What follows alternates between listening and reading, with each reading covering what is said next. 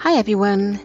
If you are listening to this on the Sabbath, then I'd like to wish you a wonderful Sabbath filled with God's presence. As I have mentioned in the last couple of reviews, True to the Word is continuing with our science thread for our program reviews.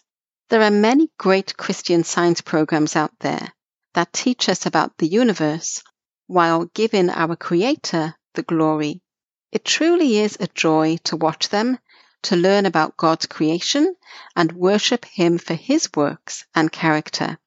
So please join me as I review the last few episodes of Beyond the Stars, a series of short but in depth videos about the cosmos. The series is produced by WVBS,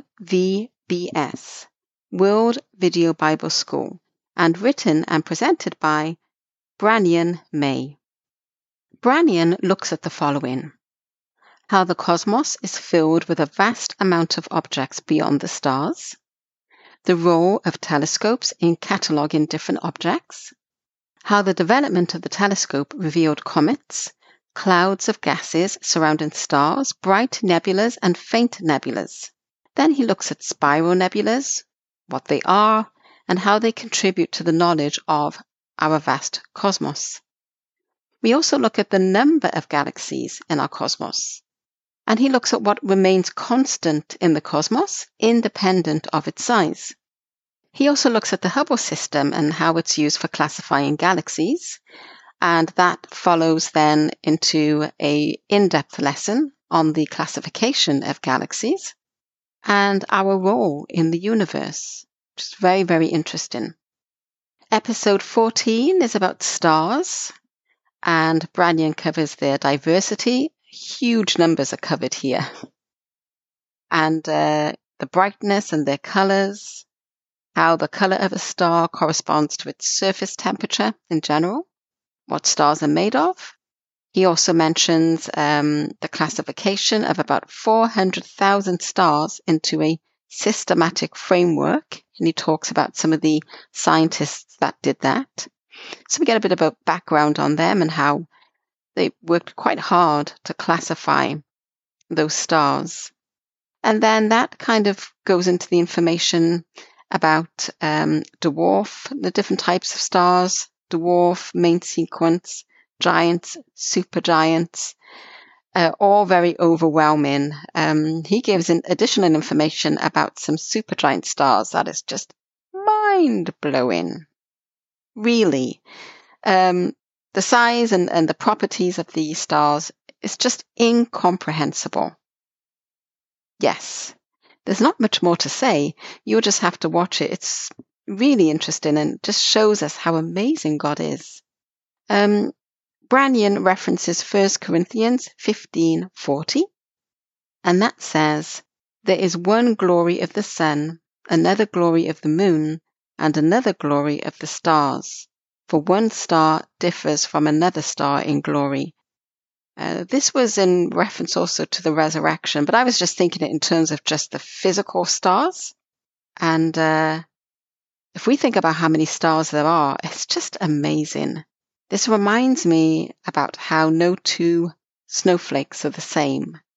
So again, I, I say, what an amazing God we have. Words just don't do him justice. The last episode is about the age of the universe, and Branyon goes into detail of how we have a fully functioning universe, not one that has evolved. He speaks of the processes of life witnessed on Earth and their connection to reliance, the connection and reliance on other objects in the cosmos. Previous episodes have shown us how this is such a careful balance. There's a very narrow window, a slight change in variables, and that would result in no life on Earth. Branyon asks some really good questions. For example, how can we calculate the age of the universe? Was the history of the cosmos slow and incremental in its development? Or did it have a coordinated beginning where the processes were created together? And when did the common origin happen? He references Genesis 1 1, which pretty much gives the answer for that.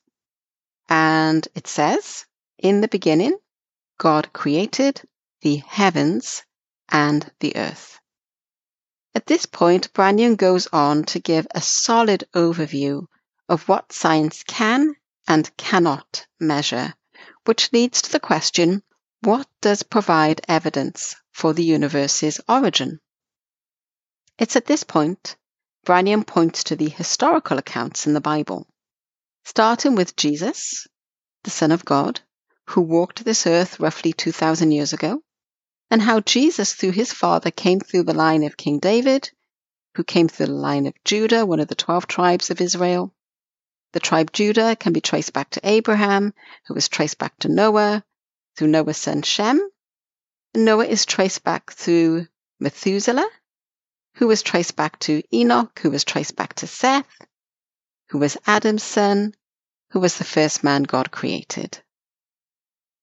An account of the generations can be found several places in the Bible, including Genesis 5 1 through 32, that covers Adam to Noah, Genesis 10 from Noah to Abraham, and Matthew 1 1 to 17 covers from Abraham to Jesus Christ.